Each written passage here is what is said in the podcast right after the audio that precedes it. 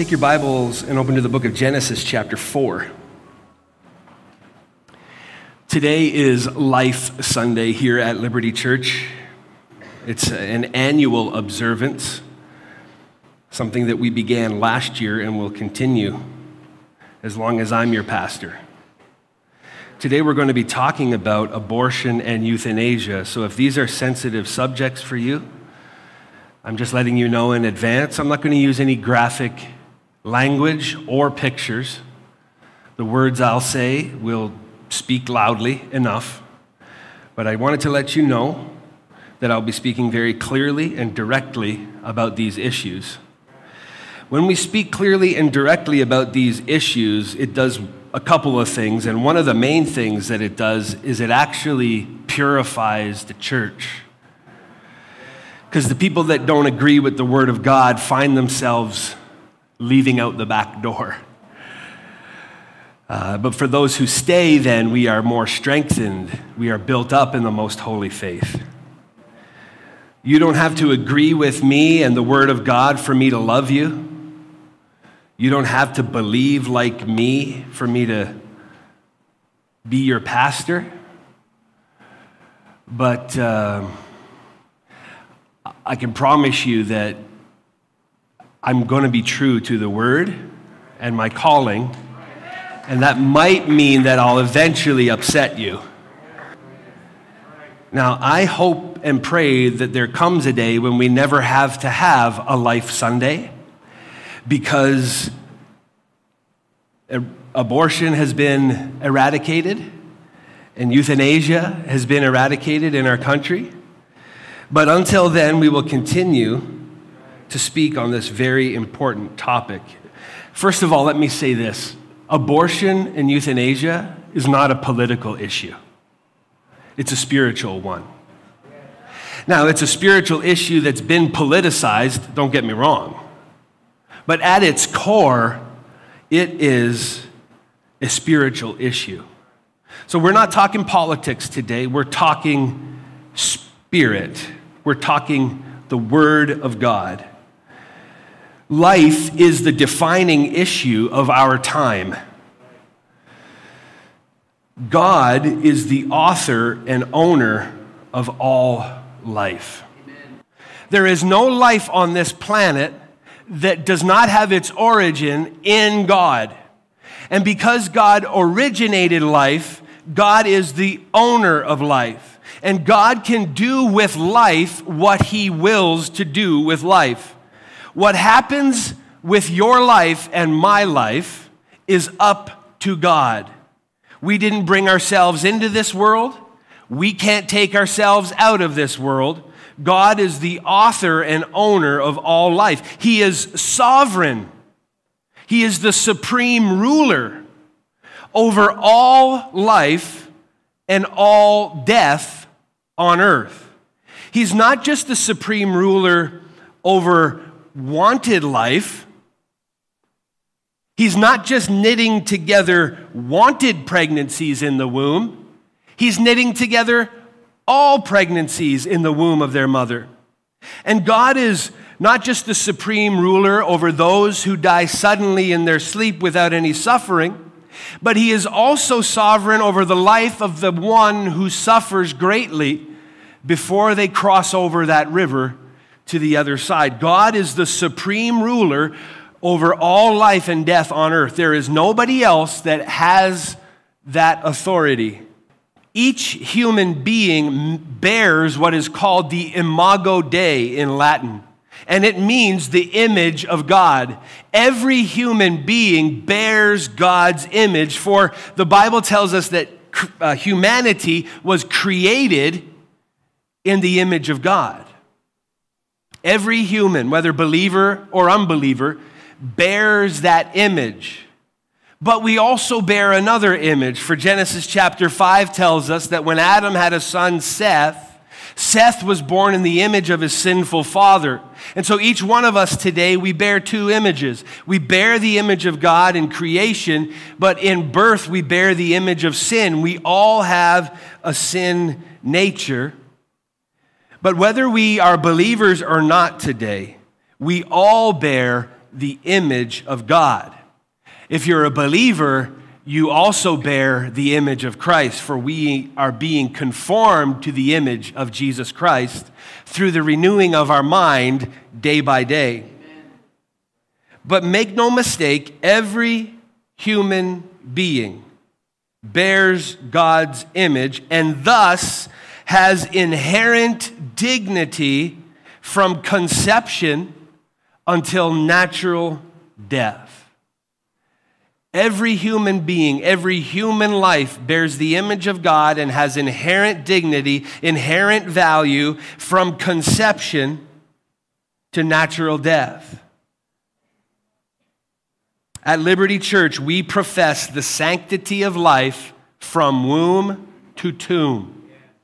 From womb to tomb. From conception until natural death. There's a lot of talk in the States right now about heartbeat laws and things like that. No, from conception, human beings bear the image of God until natural death. Now, I don't say this to brag or be arrogant, but I will say this. If a pastor won't stand and speak to the sanctity of life from womb to tomb, then he's not a pastor, he's a game show host.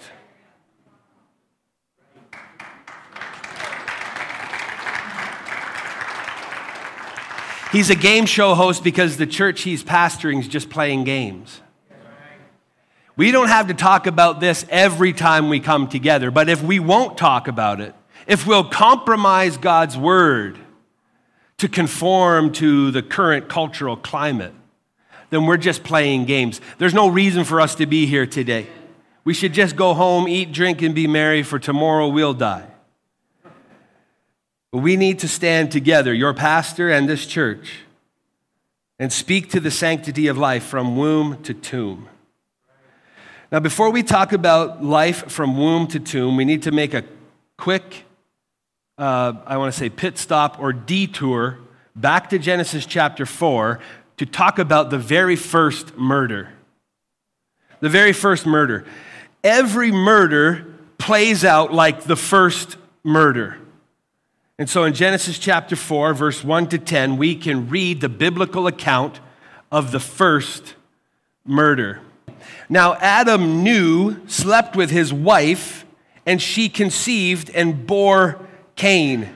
So here in, uh, here in verse 1 of chapter 4, we see God's intention for marriage and human sexuality. Adam, a man, slept with his wife, Eve, a woman, and she conceived and gave birth to a son, Cain. And look at what Eve says. She says, I have acquired a man from the Lord. God is involved in what goes on in the womb of every mother. Verse 2 Then she bore again, this time a brother named Abel. And now Abel was a keeper of sheep, but Cain was a tiller of the ground. And in the process of time, she came to pass, or sorry, it came to pass that Cain, look at this, brought an offering of the fruit of the ground to the Lord. He brought an offering. Verse 4 Abel also brought of the firstborn of his flock and their fat. Cain brought an offering, Abel brought the offering, the proper offering for him to bring. Verse 5 But he did not respect Cain and his offering. And Cain was very angry, and his countenance fell. He became depressed. Verse 6 So the Lord said to Cain, Why are you so angry? Why has your countenance fallen? If you do well, will you not be accepted? If you brought the right sacrifice, would you not be accepted? And if you do not do well, sin lies at the door. Its desire is for you, but you should rule over it. Verse 8 Now Cain talked with his brother Abel, and it came to pass when they were in the field that Cain rose up against Abel, his brother, and killed him. They got into an argument about the sacrifice and what was an acceptable sacrifice to God. And Cain thought that his sacrifice should have been good enough, and he was jealous over his brother Abel's sacrifice that God accepted his, but not his own. Cain wanted to do it his way, not God's way. And so, with, or sorry, in jealous rage, he kills his own brother, commits the first murder. Verse 9 Then the Lord said to Cain, Where is Abel, your brother? God knows where he is. He's asking Cain where his brother is to give him an opportunity to repent, but he doesn't repent. Look what he does. He says, I don't know. He lies to God and then asks God a sarcastic question Am I my brother's keeper? And God said, What have you done? Again, God knew, giving Cain another chance for repentance. Cain does not repent. And God says, The voice of your brother's blood cries out to me from the ground. Upset and seeking autonomy from God, Cain usurped God's sovereignty over all life when he killed his brother. The word usurp means to take illegally or by force. Cain illegally and by force took from God what belongs only to God the sovereignty over life and death on earth. He killed his brother. Murder is the ultimate way to usurp God's authority over life, to take life and death into your own hands and play God. Murder is the ultimate way to usurp God's authority over life. As I mentioned earlier, as human beings, we do not have the ability to give ourselves the gift of life, nor do we have the authority to take that gift from ourselves or someone else even if they are unwanted or suffering. The fifth commandment in Exodus 20:13 says, "You shall not murder. You shall not take innocent blood." All murder, including abortion, euthanasia, and suicide for any reason, usurps God's authority and ownership over all life. Like the blood of Abel, the blood of all the murdered innocent cries out to God, and God hears it. The blood of the hundreds of thousands of murdered babies in Canada calls out to God, and God hears it. The blood of the hundreds and hundreds of people who, in the last few years since 2016, have sought medical assisted suicide. And that suicide has been carried out at the hands of our government. Their blood cries out to God, and God hears it. So while the innocent are still living, while we still have time, will we heed the words of King Lemuel's mother in Proverbs 31 8 to 9? When she told her son to open his mouth for the mute, to speak up for the rights of all that are dying? Will you judge righteously and defend the rights of the poor and the needy? The most marginalized among us, the most vulnerable among us, are those who are unwanted in a mother's womb and those who are unwanted on a deathbed. Will we speak up for them? Will we open our mouth and judge righteously and defend their rights and think biblically about these issues? So let's talk about life from the womb. We'll take a few moments there, and then we'll take a few moments talking about to the tomb. So, from the womb, God is involved in what happens in the womb. David wrote, For you formed my inward parts. You knitted me together in my mother's womb. I praise you, for I am fearfully and wonderfully made. Wonderful are your works. My soul knows it very well. The miracle of conception and childbirth, it speaks to the wonderful works of God and his amazing ability to create and to order and to give life. God is involved in what happens in the womb of every mother. Abortion is the murderous ritual sacrifice of innocent children. I want you to know today that abortion is nothing more than the worship of another God. The practice of abortion is the murderous ritual sacrifice of innocent children. Oh, Pastor Matthew, you're overreacting. No, I'm not. Abortion is not health care. Abortion is not compassion. Abortion is not loving. It has nothing to do with a woman's right to choose what she does with her own body. Abortion is a religious act of worship to the goddess Asherah and the god Moloch. Asherah in the Old Testament was the fertility goddess of ritual prostitution, and her consort was Moloch. He is the ruler of prosperity and shameful sacrifice, particularly child sacrifice. In ancient Mesopotamia, the altars of Moloch were always located near the groves of the Asherah, each working to supply each other with sufficient sacrifices. The fertility goddess Asherah was worshiped in the groves with ritual prostitution, and those ritual prostitutes, when they conceived, would give birth and bring those babies directly to the altars of Moloch to be sacrificed there. And these uh, temple prostitutes or these ritual prostitutes were considered some of the greatest people in Mesopotamian society because they constantly provided sacrifices to the prosperity god of Moloch.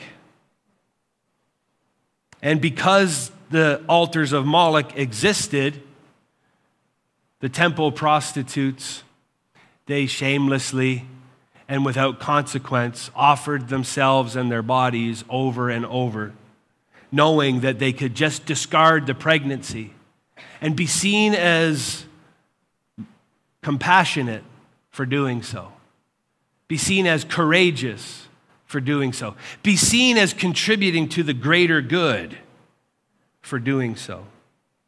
The worship of both these pagan gods is expressly forbidden by God. Look at Leviticus 18:21. It's on the screen for you here. Leviticus 18:21 says, "You shall not let any of your descendants pass through the fires of Moloch, nor shall you profane the name of the Lord your God. I am the Lord." God says, you, You'll not worship any other God or allow your children to pass through the fires of Moloch. And don't you dare do it in my name, for I am the Lord. Deuteronomy 16 21 reads as follows You shall not plant for yourselves any tree as a wooden image near the altar which you build for yourselves to the Lord your God. Now, the greater context of this, God is forbidding that the people of Israel go and plant a grove and carve the trees into the image of Asherah near the altar that they were going to set up to Moloch. He forbids it expressly. He says, Do not build this altar for yourselves. And then finally in uh, Deuteronomy 18:10, it says, There shall not be found among you anyone who makes his son or daughter to pass through the fire.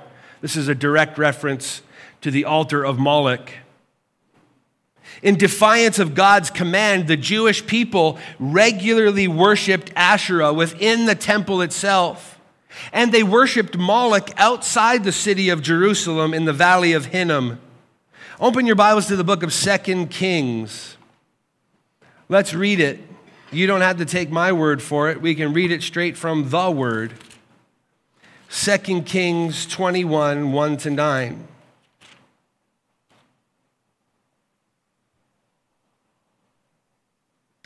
2 Kings 21, verse 1 to 9. Manasseh reigns in Judah. Manasseh was 12 years old when he became king, and he reigned 55 years in Jerusalem. His mother was Hephzibah. And he did evil in the sight of the Lord according to the abominations of the nations whom the Lord had cast out before the children of Israel. Verse 3 For he rebuilt the high places which Hezekiah his father destroyed. The high places referring to the places of pagan worship. He rebuilt them. He raised the altars for Baal. He made a wooden image, an Asherah, just as Ahab, king of Israel, had done. And he worshiped all the host of heaven and served them. The host of heaven here meaning the other angelic beings, the small g gods of the spiritual realm. Verse 4 uh, Manasseh also built altars in the house of the Lord, of which the Lord said in Jerusalem, I will put my name. We just read in Deuteronomy, God says, Don't you dare bring into the temple any idol and defile it. I am the Lord. Manasseh defied that and built altars in the house of the Lord and did it in the name of God.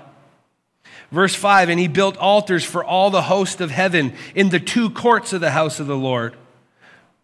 Verse 6 And he also made his son pass through the fire. He practiced soothsaying. He used witchcraft. He consulted spiritists and mediums. He did much evil in the sight of the Lord to provoke God to anger. Verse 7 He even carved an image of Asherah that he made in the house of Solomon his son. Or, sorry, uh, in the house which the Lord had said to David of Solomon his son, In this house and in Jerusalem, which I have chosen out of all the tribes of Israel, I will put my name forever. And I will not make the feet of Israel wander anymore from the land which I gave their fathers, only, listen, if they are careful to do according to all that I have commanded them, and according to all the law that my servant Moses commanded them. If they obey my word, I'll bless them. Finally, verse 9. But they paid no attention. And Manasseh seduced them to do more evil than the nations whom the Lord had destroyed before them. Israel became more wicked than the nations that they kicked out of the promised land when God brought them in there under Joshua. Why? They compromised the word of God. They didn't believe the word. They were seduced by the idols and gods of the other nations. They set those idols and altars up in the house of the Lord, did it in the name of God, and provoked God to anger. Now, when a pagan couple sacrificed their firstborn in what was known as the rite of Moloch, they believed that Moloch would ensure financial prosperity for the family and their future children. Jewish couples, including King Manasseh, did the exact same thing. They forgot God's promises in Deuteronomy 28 that if they obeyed God's word, He would make them prominent above every other nation. He would make them successful in their cities and in their farming that he would bring blessing upon their children, their food, and their livestock, that he would provide protection and power against the enemy, bountiful harvest of food, that he would set appropriate rain and favorable blessing upon their work, including freedom from all debt. And yet they were seduced by the God of Moloch, offering their children on that pagan altar in hopes that he would give them and grant them prosperity. Why do most women get an abortion today? What's the main tactic? What's the main argument used by Planned Parenthood and others? If you do this, you'll have socioeconomic prosperity. Don't have this baby, it'll ruin your life. You won't get a good education. You won't get a good job. Motherhood is going to ruin your life. If you want to be set up socially and economically for the future, abort this baby now. Abortion can never ensure prosperity for the mother, only for organizations like Planned Parenthood. Okay, I'm going to bring this abortion discussion to a close by saying this, and I mentioned it earlier abortion is not health care. Only Satan would call the dismemberment and murder of innocent children in their mother's wombs health care. Only Satan would do that. I had an uncle last year message me and say, Matthew, abortion is health care. I said, That's the stupidest thing I've ever heard from you. Until you apologize to me, I don't want to hear from you again. Abortion is not health care because only Satan would call the dismemberment and murder of innocent children in their mother's womb health care. Abortion is not compassion. It's cruelty against mother and baby. It's not loving, it is self serving. And it is not a right, it's usurping God's authority and ownership over all life. Here's, I'm going to say the most, I don't want to say controversial, but I'm going to say the most direct thing now about abortion that can be said from a pulpit. I've adopted the biblical position on abortion. And I didn't always have this view, I was deceived. Okay? But I have adopted the biblical position on abortion. There's only one, which is total prohibition. No exceptions. There are no biblical exceptions for rape, incest, or harm to the mother. Is God the author of all life or not? Because if he's not, then he's not God at all, and we are really wasting our time here today. If he is God, if he is the author over all life and all death, then there is no exceptions. No exceptions for rape, incest, or harm to the mother. God knows what he's doing. Can you trust him? Abortion is always murder and never health care, even if it's safe, legal, and rare. Okay, let's talk about to the tomb. Thank you. Let's talk about the sanctity of life from womb to tomb. God has numbered our days. He knows how many days we're going to live before we live even one of them.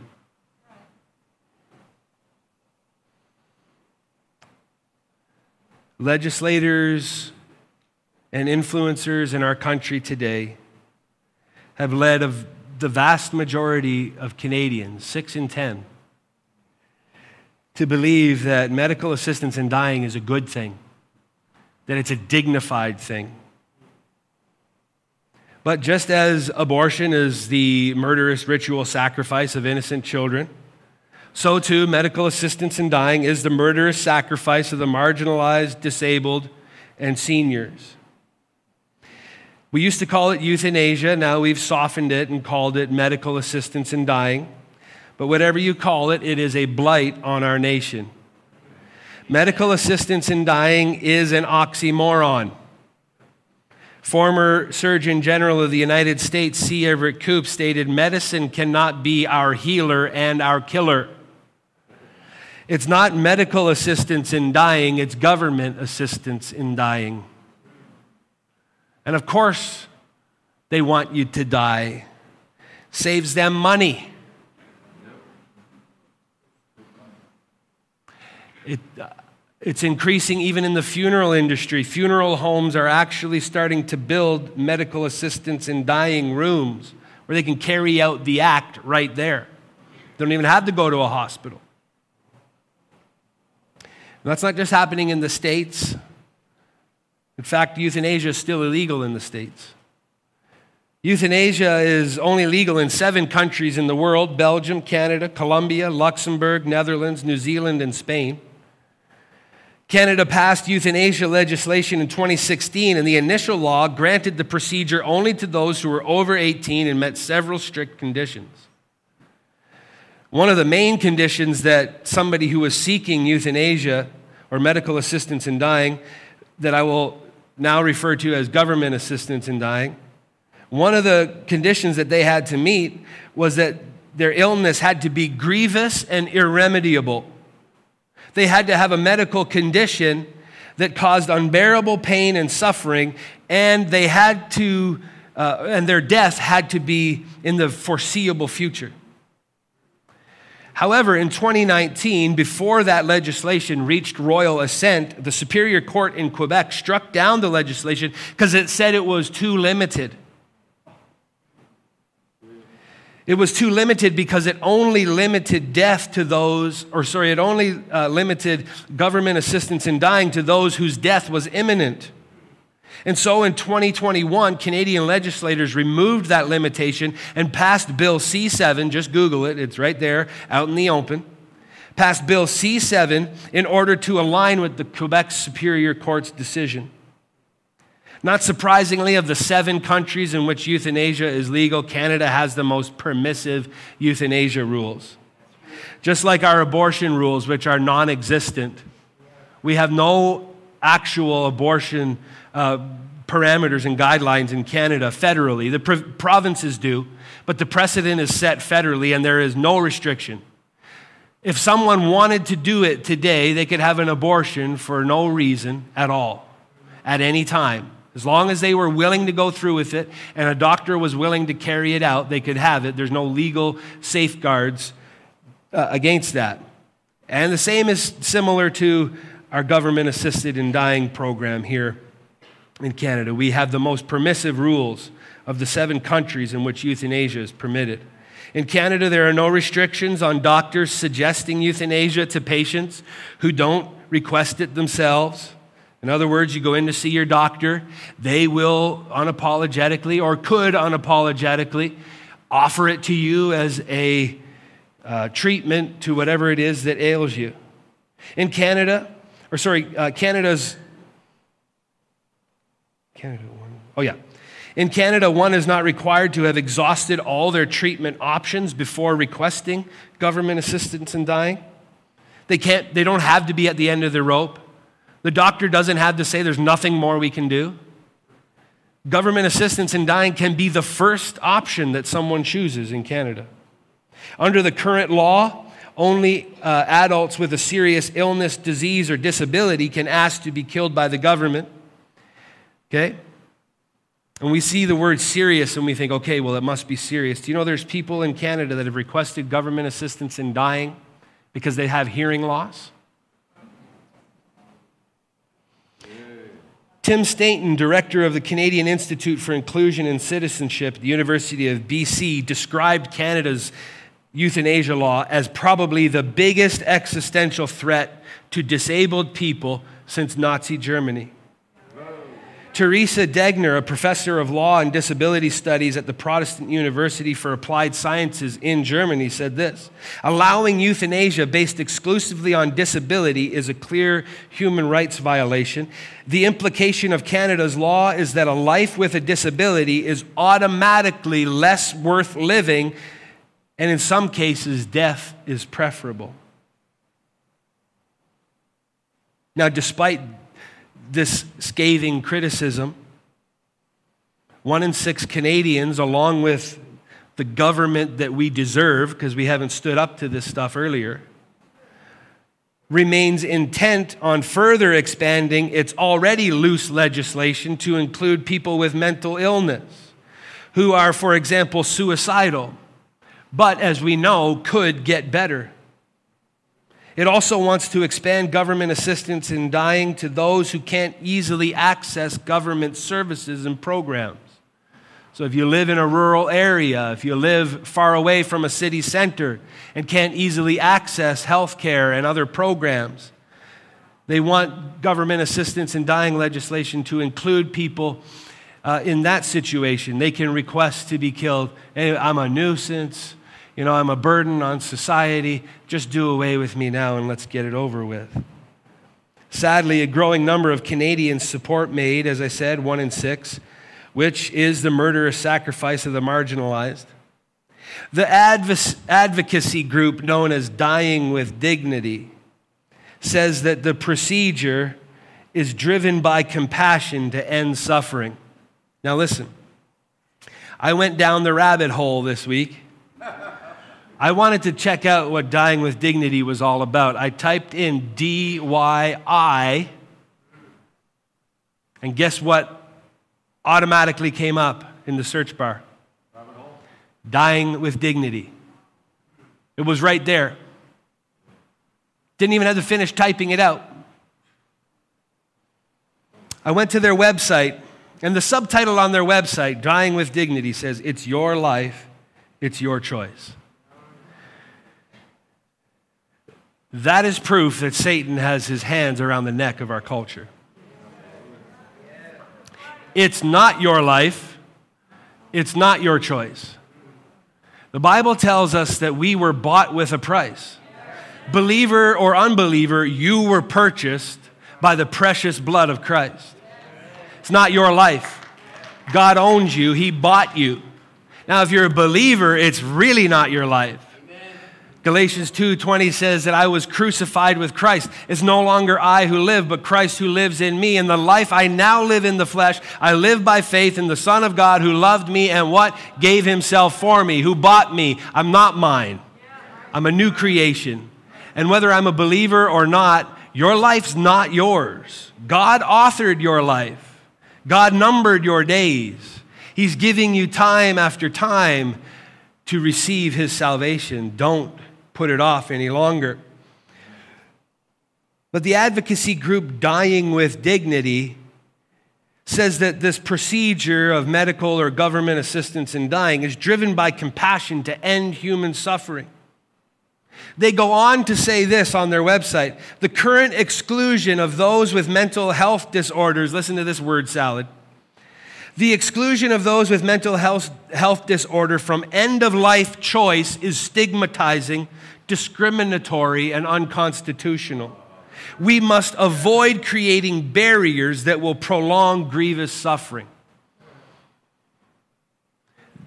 As I said before, this statement is proof that Satan has a chokehold on Canadian culture. Convincing people, one in or six in ten, many of them Christians, that, or I say so called Christians, convincing them that murder dressed up in a dignified word salad is compassion. Dying with dignity should be called death with dignity. And there is no such thing as death with dignity. Death is an indignity suffered as a result of sin. Remember, people were not meant to die. Sin came into the world and death through sin. Now, to be clear, all people retain their inherent dignity because they bear the imago Dei. They retain their inherent dignity while dying, but death is an enemy Amen. and a curse. It's the last enemy to be destroyed, it's the last curse to be lifted.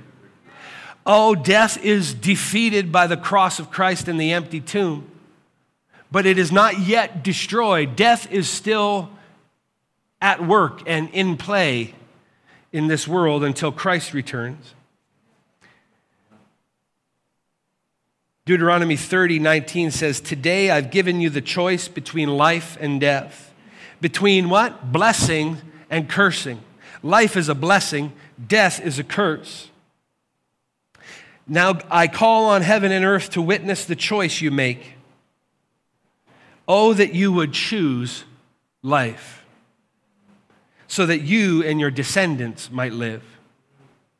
In recent decades, politicians in Canada, unelected officials, global elites, celebrities, advocacy groups, and everyday ordinary people have become nothing more than high profile death dealers for their father, the devil.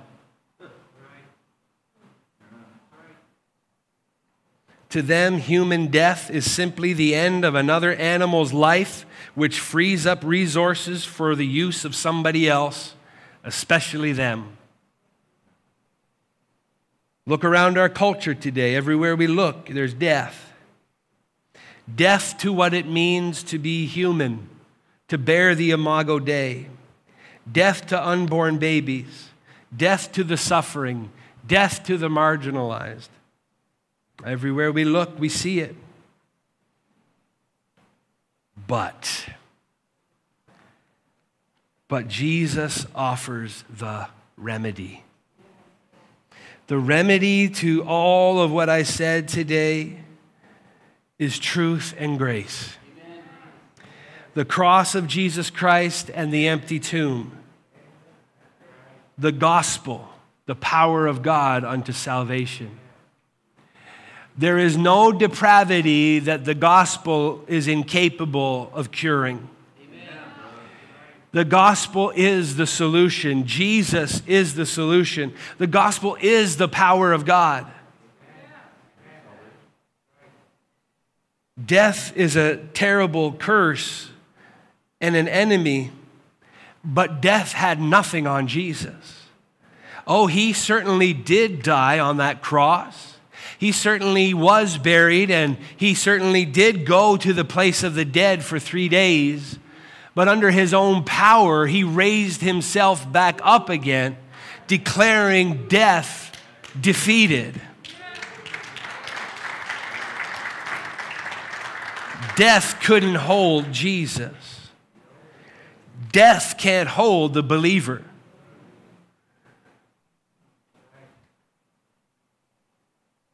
The innocent blood of Abel cried out for vengeance. But the innocent blood of Jesus cries out for forgiveness. Father, forgive them. They know not what they do. I know that some of my words today were quite provocative, and I intended them to be so. But just getting ticked off doesn't fix anything. We have to get ticked off, and then we have to go to our knees in prayer. We have to get ticked off. We have to be righteously angry, and we have to declare truth and grace to our nation, truth and grace to the people that we live next door to, truth and grace to our family and friends. Jesus forgives. Jesus died for the unborn. Do you know that you were unborn when Jesus died for you? Jesus died for the unborn. Jesus can forgive the sin the abomination of abortion. If you're here today and you've had an abortion, I want you to know that Jesus can forgive you. He wants nothing more than to forgive you. He doesn't want to condemn you. I don't want to condemn you. I condemn the sin of abortion. I hate it because it's evil and demonic and it stands against the God that I love and served. It's, it's a lofty idea raised against the knowledge of God. But I love you today. And if you've been deceived by an organization or an advocacy group to abort your child, I want you to know that there is forgiveness in Jesus today, that there is grace for you in this church. You don't have to hide in shame of your past. You can confess your sins one to another, and I promise you that there's no judgment here, no condemnation. If Jesus doesn't condemn you, I better not. The measure that we use to judge will be used against us. And so, as, as, as provocative as I've been and direct as I've been about abortion today, make sure you leave this place knowing that Jesus loves you, died for you, died for that baby, that that baby is now safe in the arms of Jesus. You don't have to worry and wonder where that baby is. That baby was knit together in your womb and if you committed that sin of abortion, Jesus has that baby, and Jesus can forgive you. Jesus can even forgive the sin of suicide. There's only one unpardonable sin, and it's blasphemy against the Holy Spirit. I don't know how this works, but I believe that Jesus can do it. I believe that he can forgive the sin of suicide. If you have contemplated suicide, don't you dare choose life. God set before you a choice choose life. If you or a lo- if a loved one, if you have a loved one rather that's committed suicide and now you're scared that they're spending an eternity in hell, even though they were a believer up to that point, I want to assure you today that the judge of all the earth will do right. I don't know exactly what or where they are if they've committed suicide, but I believe that Jesus can forgive that sin. Jesus shares our suffering. Maybe you have a loved one today who's suffering from an irremediable disease. Maybe you're watching a loved one suffer today and it's as much torture on you as it is them. God shares our suffering, He's present with us in it. He doesn't leave us when we start suffering. In fact, He pulls us even closer. God hasn't abandoned you because you're suffering, so now you have to make the choice to end your own suffering. At the said and appointed time, God will bring your suffering to a conclusion. And once you step over the portals of glory and see Jesus, all the suffering and sorrow will be erased forever. Jesus is waiting to cross the valley of death with us. He will walk across that uh, river with us. He'll take us by the hand and lead us through. And Jesus can heal our land. Jesus can heal it. Oh, it's in a desperate state today, my goodness. It's in a God forsaken place right now. And there's no political party or party leader that's our Messiah. There's only one Messiah per universe. Pierre Poilievre is not it. Justin Trudeau is not it. Jagmeet not it. Uh, Jesus is it. Oh, by the way, Donald Trump's far from it. Jesus can heal our land. If you're looking for a strong man to take office and avenge you and avenge your way of living and defend your human rights, you will be sadly disappointed. There is but one strong man that we can lean on, one everlasting arm that we can lean on. It's the everlasting arm of Jesus Christ. It will not fail us, it will not let us down. You can lean on him today. He will be your defender. He will be your avenger. He will be your forgiver, your constant guide and friend, your comforter, your peace in the midst of the storm. That's who He is, and that's what He does.